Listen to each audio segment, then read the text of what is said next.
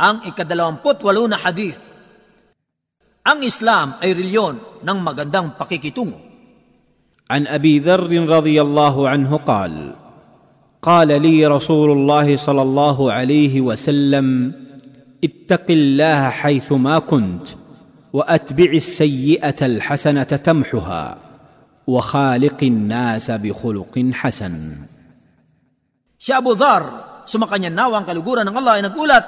siya ay nagsabi, Sinabi sa akin ang sugo ng Allah sallallahu alaihi wasallam, matakot ka sa Allah saan ka man naroroon at ang kasamaan ay pasundan mo ng kabutihan na bubura nito at pakitungan mo ang mga tao ng mahusay na pakikitungo. Isinalaysay ni At-Tirmidhi, hadis bilang isang libo, siyam na raan at walumput pito.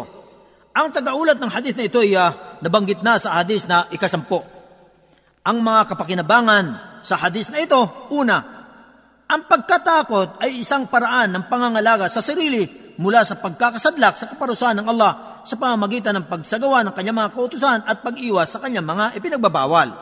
Pangalawa, ang mabuting pag-uugali ay yaong mabuti sa batas ng Islam at tanggap ng tamang pag-iisip. At ang isa sa mga bunga nito ay ang pagpigil sa nakapipinsala, pagiging bukas palad at ang pagtitiis sa mga pinsala. Pangatlo, ang paggawa ng kabutihan ay nagbubura ng mga kasalanan, kaya't ito'y isang habag ng Allah para sa sangkatauhan. Pang-apat, ang Islam ay hinikayat ang mga tao tungo sa mahusay na pakikitungo sa pamagitan ng magandang paraan sa bawat aspeto ng buhay. Ito man ay sa pamagitan ng pagpapalaganap ng Islam, paghubog at pagtuturo, maging sa pampamilya, panlipunan, kalakalan at politika.